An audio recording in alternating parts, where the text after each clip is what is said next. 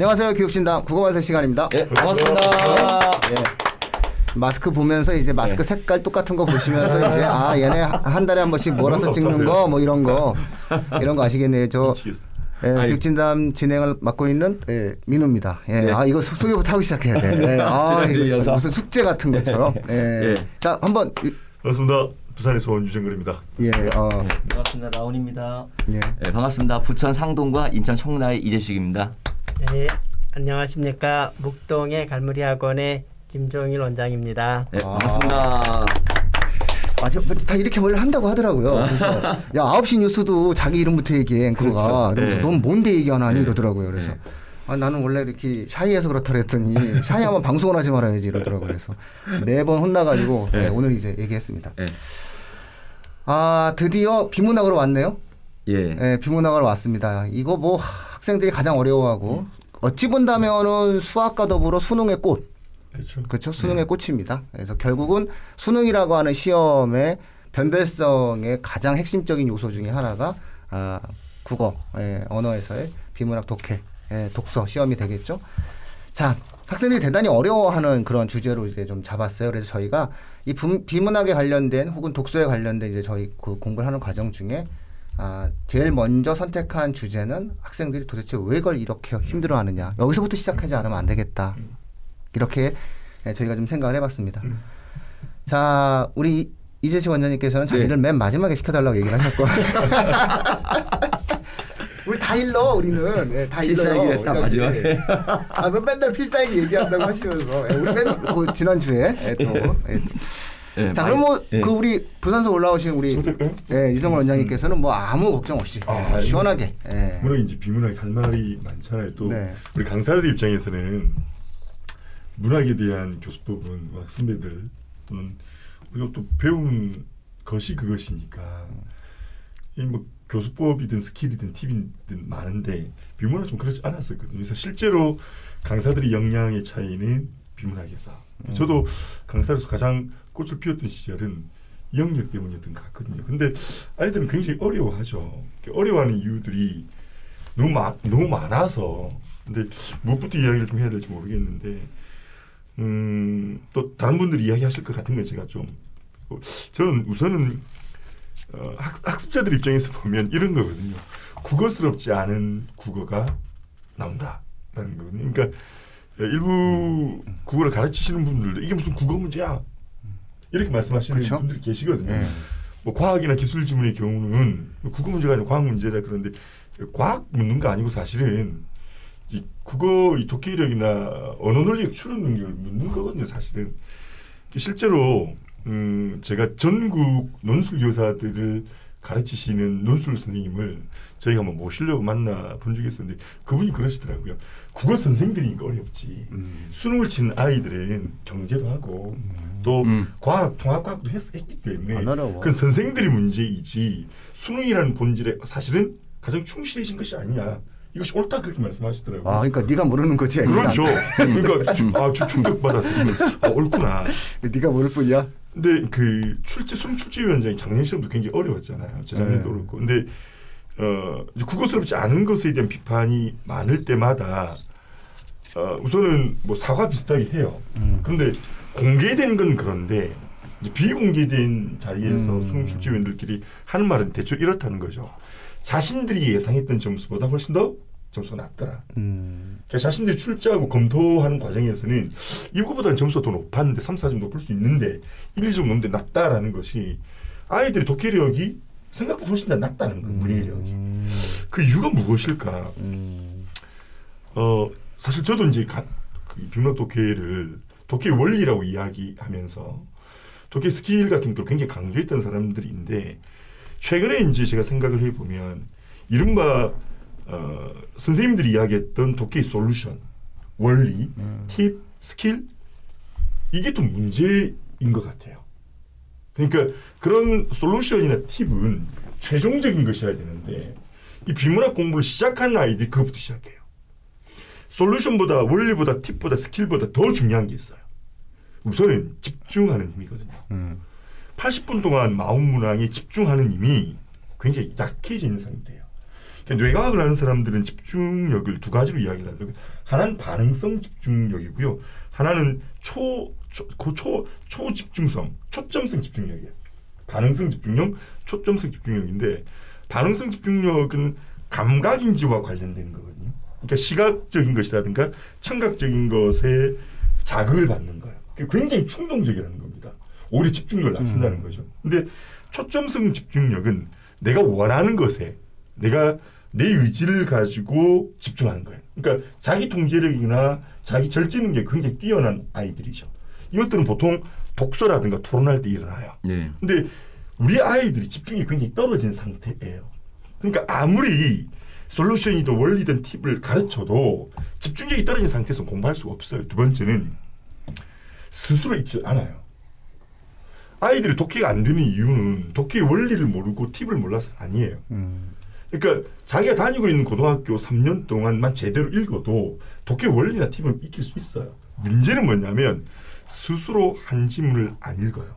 음. 그러니까 너, 너 스스로 글을 처음부터 끝까지 중심화제 문단의 뭐 구성 어, 그 다음에 뭐 패턴 등등 독해를 통해서 알아내야 될 정보를 몇 지문이나 해봐라 해봤냐 고3 동안 이게 이, 숨 20, 20지문 30지문도 잘 안 돼요 사실 알아보면 그러니까 스스로 100지문 정도 스스로 100지문 정도 저는 일주일에 한세개 정도만 스스로 좀 해서 분석하라 그러는데 이 스스로 읽어보지 않는 친구들이 문제예요 이게 특히 독서라는 행위는 듣는 일이 아니거든요. 우리 뇌가 들었었을 때 매우 수동적으로 반응하거든요. 근데 독해 수업을 비문학 독해 수업을 선생님 수업을 듣고 있단 말이에요. 듣고 음. 이건 뇌를 망치는 일이에요. 그러니까 우리가 문자 텍스트를 인- 읽었을 때 나타나는 뇌의 활성화 방식이 다르기 때문에 반드시 스스로 읽어라. 수능 기출문제 관연도 3개년, 최소 3개년, 5개년을 스스로 읽고 분석하는 게 중요하고요. 그 다음에 제대로 정리해라. 앞, 앞, 앞서 말씀드렸던 스스로 읽은 것에 대한 내용들을 정리를 해야 됩니다. 그래서 이처럼 어, 솔루션이나 원리나 팁 이전에 집중해서 읽고 정리하는 연습이 돼야 됩니다. 그게 안 된 상태에서 비문학 지문을 아주 잘 해설해 주는 선생님들이 계세요. 그러니까 선생님이 이해한 걸 아이들이 이식시키는 것. 그렇죠? 그건 아이들 아이들 망치는 일일 수도 있다. 음. 그러니까 그것은 나중에 이제 고3 때, 음. 고3 때 스스로 읽고 집중해서 할 수 있는 아이들에게 줄 수 있는 것이지 독해를 준비하는 아이들, 실제로 독해 공부 시작하는 아이들에게 이것은 아주 아주 금물입니다. 그래서 어, 고3 학생들도 점수가 많이 안 나오는 친구들은 다시 한번 아직 시간이 있거든요. 하시고 1, 2학년 학생들은 필히 제가 말씀드린 대로 집중해서 스스로 읽고 정리하는 연습이 필요하겠습니다.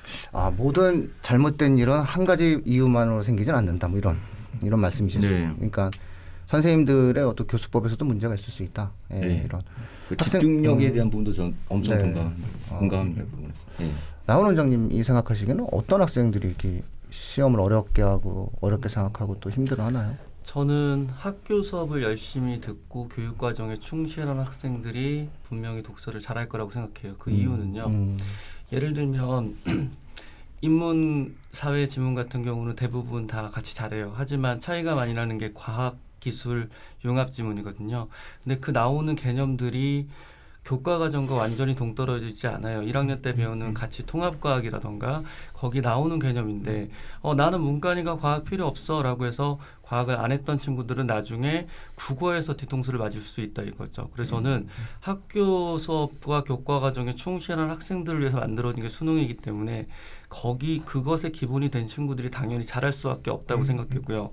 또 하나는 선생의 역량이 가장 미치지 않는 부분이 비문학이라고 생각합니다. 그러니까 선생은 잘 어, 방금 유정월 형님 말씀하셨던 것처럼 선생은 잘할지라도 학생은 못할 수 있고 심지어 선생도 못하고 학생도 못할 수 있어요.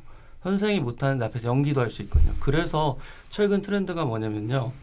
강의식 수업을 통해서 비문학을 보완하는 게 아니고 좋은 컨텐츠들이 굉장히 앞다퉈 나왔어요. 음. 예를 들자면 이감이라던가 한수라던가 상상이라던가 결국은 학생들이 최근에 그 컨텐츠를 열심히 잘 받아들여서 수용하는 친구들이 점수가 나오기 시작했어요. 그러니까 그 시장의 트렌드도 바뀌어버린 거죠. 그리고 학원에서는 이제 그 컨텐츠들을 같이 풀어주고 해석해주는 게 중요해졌거든요. 근데 노력하지 않는 선생님들이 그 컨텐츠를 수용할 수도 없고 음. 학생들의 설명도 못하거든요. 그래서 저는 어, 학생들이 어떤 컨텐츠가 됐던 간에 꾸준히 자기 걸로 만드는 과정을 거쳐야 되고 선생님들은 이때는 가르치는 역, 역할도 중요하지만 확인하고 방향성을 잡아주고 부족한 부분을 채워주고 밀, 밀어주는 역할을 해야 된다고 저는 생각해요. 결국 비문학이라는 건 본인 스스로 체득할 수밖에 없거든요. 아무리 뭐 문장 간의 관계를 알아라, 접속사를 봐라, 뭐 이렇게 하더라도 기본적 문해력이나 기본적으로 수용하는 능력이 떨어진다면 비문학은 절대 잘 나올 수가 없거든요. 그래서 저도 저는 비문학 수업 굉장히 간결해요. 그러니까 막 지엽적으로 하나하나 설명하고 문단 정리하지 않습니다. 아까 유정원 원장님 말씀하신 것처럼 그거 의미 없거든요. 앞에서 쇼하는 거거든요. 그럼 학생들 숙제하는지 확인하고 학생들이 어려워할 만한 문제들을 같이 공부해서 풀어 같이 한번 풀면서 얘기하고 대화하거든요. 그러니까 그런 과정이 굉장히 중요하다고 생각해요. 정리하자면 학교 수업 교과 과정에 충실해라. 그리고 본인의 시간을 만들어서 아까 유정권 선생님 말씀하신 것처럼 매일 적어도 한두 지문 두세 지문 정도 독해해 나가면서 꾸준하게 자신의 방법을 찾아가라. 저는 이 말씀을 꼭 드리고 싶어요. 음. 그- 그게 맞는 거죠. 음. 공부라는 큰 기준에 맞는 거. 이제 한 가지 더 이제 오해에 대한 이야기를 좀 하고 싶은데 어휘력이 중요하다는 이야기를 많이 하잖아요. 근데 어휘력과 어휘량을 혼동하는 것. 음, 그러니까 어, 예. 어휘량이 많다고 해서 어휘력이 강한 건 아니잖아요. 그러니까 지금 국어에서 그러니까 어휘력이 부족해서 아니 있으면 좋지만 어휘력이 부족해서 못 읽을 정도의 수준의 아이들은 사실은 한참 이제 성적이 떨어지는 아이들이고 그 친구들은 어휘에 대한 이해를 공부 좀 해야겠죠. 근데 이제 어휘량이 문제, 어휘력은 어떤 거냐면 제가 이 방송에서 이런 말 해도 될지 모르겠지만 제가 아이들에게 이런 식으로 이야기하거든요. 얘가 뭐냐? 죄송합니다. 이게, 뭐냐? 이게 뭐냐? 어, 죄송할 건 없죠. 예, 예. 손가락 이게 뭐, 이 손가락. 이게 왜 손가락이냐는 거죠.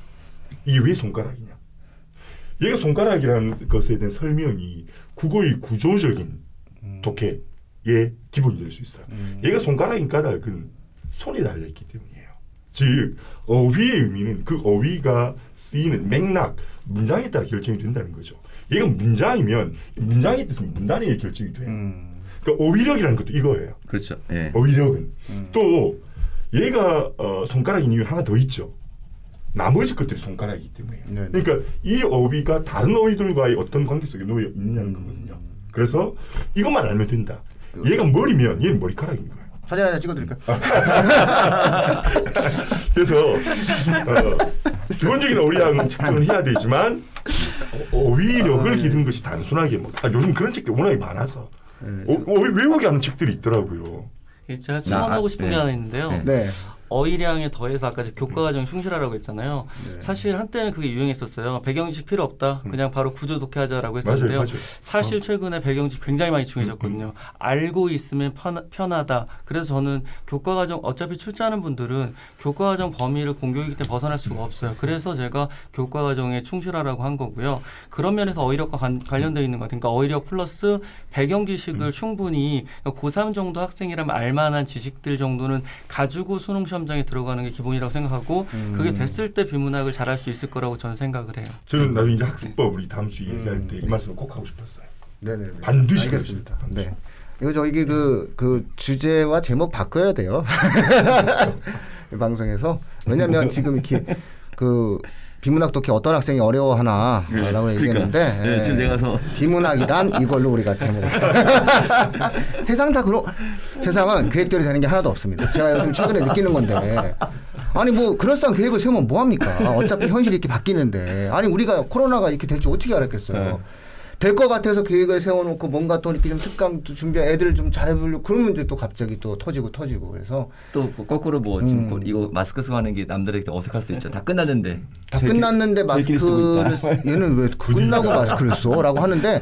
제 입장에서는 어, 마스크를 지금 오히려 어, 네. 저희가 상징적으로 써 드리는 게 좀 옳지 않을까라고 네. 그 정도까지 저는 지금 3주 뒤에는 끝나길 바랍니다. 다음 주 코로나가 좀 힘들어요. 방송에 이제 이제 교육 진담 써놓고 아. 아 그럴까요?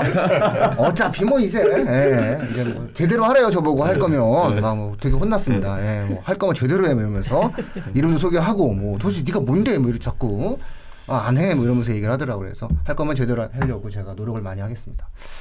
자 그럼 이제 어떻게 예, 비문학 일반론 예. 비문학이란 예, 생- 생각하고 계신 첫 번째 어? 예. 아또 주제가 바뀌었네 그러세요? 그 마- 말씀드렸잖아요 두 분이 바꿨어요 두 분이 두 분이 바꿔가지고 우리가 바꾼 거예요 바꿔야 돼요 지금 네.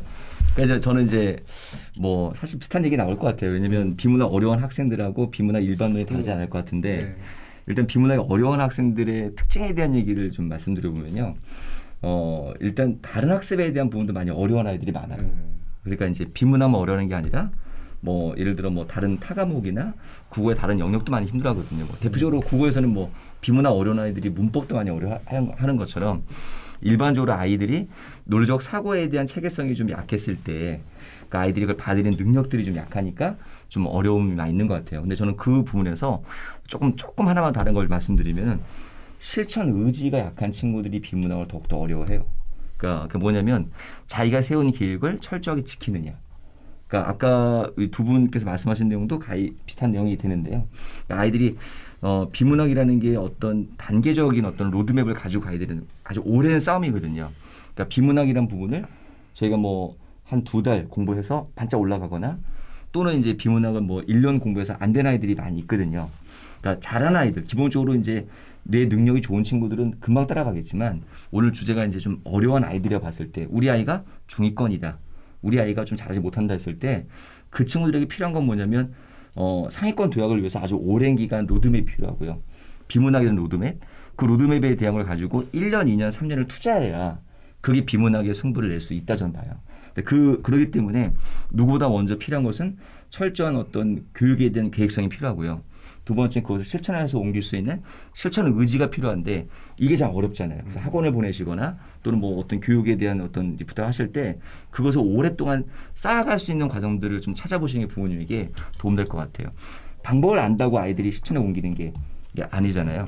예를 들어서 그 어휘 말씀을 아까 잠깐 이제 드렸는데 어휘 같은 경우도 아이들 아까 전에 어휘 양보다 어휘 력이 중요하다 말씀하셨고 또 교육 과정에 대한 얘기도 이제 같이 하셨잖아요. 우리 랑 원장님께서. 그러면 이걸 절충한다면 적어도 우리가 초등학교 때부터는 우리 학교에서 배우는 국영수 사과에 나오는 어휘력은 공부해놔야 되거든요. 그 그것을 자기가 어 이제 입체성으로 만들어야 돼요. 단어 하나에 대한 뜻이 아니라 아까 어휘력이라는 것은 입체적 사고를 하라는 뜻인 거잖아요. 그걸 만들어가는 과정들을 아주 저학년 때부터 신압으로 쌓아가야 그 친구들이 잘할 확률이 높다는 거죠. 근데 그렇게 되는 아이들이 어 만약에 좀 능력이 뛰어난 친구라면 뭐 급 상승할 거고요. 능력이 좀 약한 친구라 하더라도 1년, 2년, 3년의 계획을 통해서 올라갈 텐데 실제 아이들이 공부 시작한 건 언제냐면 중3 끝내고 고1 때부터 시작하게 되는데 고1 때는 그런 단계적 사고를 하기가 되게 어렵죠. 어렵거든. 내신 봐야 되고 뭐 하고 뭐 좀 하다 보면은 좀 흐름이 끊기고요. 그러니까 어쨌든 그렇다 하더라도 어 아까 우리 저도 동의하는 게 뭐냐면 하루에 한 지문 뭐 일주일에 세 지문 네 지문이라도 자기 힘으로 꾸준하게 실천해서 하는 친구라면 고등학교도 승부는 가능하다. 단 가능하다면 비문학이라는 게 이게 어려운 영역이다 보니까 조금은 로드맵을 좀 어릴 때부터 잡아서 가는 분이 필요하지 않을까. 그러니까 비문학을 어려워하는 아이들은 어 일단 그런 자기의 능력치에 비한 계획성이 없거나 이 도- 주변에 못 도와준 거죠. 그두 번째는 그런 실천 의지가 약한 친구들이 아닐까. 그래서 저는 거꾸로 그걸 해결하기 위해서는 계획성을 생각하시고 두 번째는 선생님이나 부모님이 실천 의지를 갖고 도와주도록 하시는 게 너무 좋을 것 같다. 생각합니다. 핵심이 이, 이겁니다. 음. 비문학 공부, 다른 공부도 마찬가지로 국어 공부는 듣는 일보다 그렇죠. 손, 손에 쥐는 일이 더 그렇죠. 중요해요. 예. 듣는 것보다 쥐는 예. 것이 중요해요. 아, 자꾸 손에 자꾸 주목하게 돼. 아, 그러니까 손 자꾸 이렇게 주목하게 돼요. 자꾸 손에. 아, 왜 그러 왜 그런 거예요? 이거 펜이 괜찮은데요? 아, 자꾸 이렇게 하다 보면 이제 사진 찍어놨어야 되는데. 아, 네. 죄송합니다, 이거 이거. 폰에 바로 이렇게 사진 찍는 기능이 있었는데. 아유 예. 아, 형님께서는 어, 그 어떻게 그 아니, 뭐 어마어마한 저- 노하우가 있으실 다, 텐데. 아예 다 앞에서 얘기해 주셔갖고 저 특별히 할 얘기 없고요. 한뼘 일기 정말 괜찮은 것 같아요. 아, 고맙습니다. 아, 네. 고맙습니다. 네. 우리 음. 부산의 유- 유정글. 대표님이 그 학원에서 해놓은 예. 그쭉 이렇게 좀 소책자 한 음. 뼘 일기라고 있는데요. 아, 아무튼 안 해서 그렇지 그거를 만약에 지속적으로 한다라고 하면 음. 그렇죠. 정말 많은 예, 효과가 있을 예. 것 같아요. 네. 아니 그거 다 원래 주식으로 하지 않으셨어요? 저, 저 다음 주 올라오겠습니다. 아니 그리고 USB USB 왜안 갖고 와 USB? 네. 아니 라운 원장님 나 좀 쳐다보세요. 왜 안 갖고 와요? 뭐야 왜? USB. 왜 USB를 안 갖고 오지? 아 맞네. 빨리 주세요 빨리. 어. 예, 그리고 그거 네. 그냥 짧게 앞에서 말씀하셨던 게 거의 중복돼서 그냥 짧게만 제가 좀 말씀드리면은 그러니까 지금 고등학교에 이렇게 많이 초점을 맞춰서 얘기를 해주셨던 건데 저는 학생들이 그 비문학이 좀잘 안 되고 애를 먹는 것이 그러니까 고3을 중심으로 얘기해 주셔서 그러는데 저는 거의 그냥 제 이거는 제 개인적인 생각입니다. 이게 맞는다고 할 수도 없는 건데 한 중학교 1학년이나 2학년 때 결정이 나버리는 것 같은 음. 느낌이에요. 그왜 그런 얘기를 드리냐면 그러니까 지금 말씀하셨던 것에서 그런 것이 이 중학교 대략 한 1학년이나 2학년 때 이게 그러니까 우리 뭐 국어, 영어, 수학, 뭐 사탐, 과탐 하는 그런 과목으로서의 성격이 거의 그때 저는 결정이 난다고 보는데 그런 시- 일종의 툴 시험을 보기 위한 수단으로서 이런 지문들을 보고 문제를 푸는 거잖아요. 근데 학생 어머니들이 이제 여기서 좀 착각하기가 제가 쉽다라고 보는 게 이거는 확실히 문해력이거든요. 우리가 흔히 얘기하는 그 독해 문해력이기 때문에 애들이 그냥 글자 보고 읽는다라고 하는 문제하고는 차원이 잘 달라져요. 그러니까 이걸 좀 높여 보면은 고3에서의 그 수능 독해 지문을 자세히 보시면은 애들이 그런 수능에 나오는 그런 좋은 지문을 이렇게 보면은 다 교수들이 윤문하면서 정말 그 나름대로의 그런 질서와 규칙을 거기다가 다 마련해 놓은 거거든요. 그런데 그런 걸 갖다가 학생들이 문제를 통해서 연습을 하는 거거든요. 근데 그런 것들이 사실은 거의 어 우리 애는 어렸을 때 상반되게 나타나요. 어렸을 때 책을 많이 봤는데 왜 못하죠? 또 반대로 우리 애는 별로 그냥 책 안 본 것 같은데 그래도 시험 잘 봐요라고 하는 것이 거의 한 중학교 1학년이나 2학년 때 올라가면서 그런 다른 과목처럼 도구 과목으로서 그러니까 그런 학습 과목으로서 그런 걸 꾸준히 연습을 해 왔기 때문에 아까 이재식 원장님이 말씀하셨던 것처럼 그런 다른 과목도 안 돼 있는 애도 애가 그러니까 국어도 안 돼 있다라는 거거든요. 저도 전, 전체적으로 공감하는 게 공부 잘하는 애들 보세 일반적으로 본다라고 하면 상식적으로 봐도 그런 애들이 국어 떨어지지 않거든요. 수학 영어 잘하는 애가 국어 떨어지지 않거든요. 그러니까 그 연장선이라고 저는 보는 거예요. 그러니까 그거를 자꾸 좀뭐 책을 많이 책 많이 보, 봐, 보면은 훨씬 저, 훨씬 유리한 거는 사실이 그러니까 아까 얘기했던 대로 스키망이니까 당연히 배경 지식이 많이 있는 애가 온전하게 글을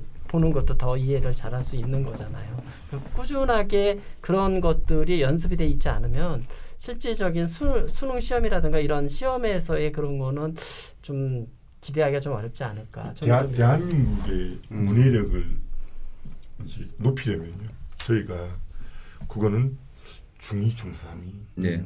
독해력을 키우는 가장 적기다. 그것이 네. 12세부터 16세까지 추상적 사고작용이 열리고 음. 닫히는 시기라 그러거든요. 그러니까 정말로 중, 중1은 조금 어려워할 수도 있으니까 중2, 중3 때 본격적인 읽기의 연습, 음. 훈련을 받으셔야 됩니다. 음. 그러면 고등부는 굉장히 쉬워져요. 음. 굉장히 쉬워집니다. 그러니까 그게 과목으로서의 접근이 돼버리게 되는데 그냥 우리말이니까 책을 많이 봤어요. 책 많이 보면 훨씬 유리한 한 거는 분명한데 또 그렇다라고 꼭 그럼 거꾸로 얘기하면 책은 안 읽었다라 많이 안 읽었다라고 하면은 국어 점수가 나쁜 거냐 이건 또 그렇게 얘기할 수 없잖아요. 우리가 가르쳐도 보고 그랬음 그래봐서 알지만 근데 근, 그렇지만 근본적으로 책을 많이 본 애들이 배경 지식도 많고 그러면 어떤 글 하나를 보는 것도 훨씬 더 다른 사람들보다 이해는 더 잘 하게 되니까요. 근데 그걸 자꾸 어머님들이 저는 이제 문해력의 적 문해력의 관점에서 접근을 해야지 그걸 애들이 뭐 우리말인데 왜 모르냐 뭐 이런 거는 저- 정말 저- 아닌 것 같아요. 말씀하신 거 저희 첫 방송 때 그렇죠. 말씀하셨던 네. 그 국어 이야기할 때 처음에 그 국어가 음. 도구로서의 성격이 굉장히 강하다. 그 말씀이시어서 예, 저는 정말로 중학교 한 2학년 때부터는 국어를 좀 시키셨으면 좋겠어요. 자, 그럼 이제 청취 시청자분들, 청취자분들이 이제 아 이제부터 막 제대로 들려고 하는데 저희도 이제 예, 여기서 끊고 다음 주에 오셔야 될 것 같습니다. 다음 주에 오시면은 이제 어떤 학생이 제, 그러니까 이거 이제 예를 들어서 오늘이 국어 공부 제대로 하려면 뭐 이런 네. 주제로 우리가 네. 예, 접근하는 네. 거라면 다음 주제는 어, 제대로 안 해서 힘들어하는 애가 어떤 애들이죠. 어? 예, 이런 이렇게 그 다음에 제대로 하는 애들은 또 어떤 애들이냐. 예, 네. 그래서 그 제대로 하려면 어떻게 해야 되냐 뭐 이런 네. 식으로 저희가 아, 비문학 예, 독해 방송을 진행합니다. 저희가 용어를 일부러 혼동합니다. 비문학과 독서라는 것은 지금은 과도기적인 부분인데 공식적인 용어는 독서이고 독서, 저는 네.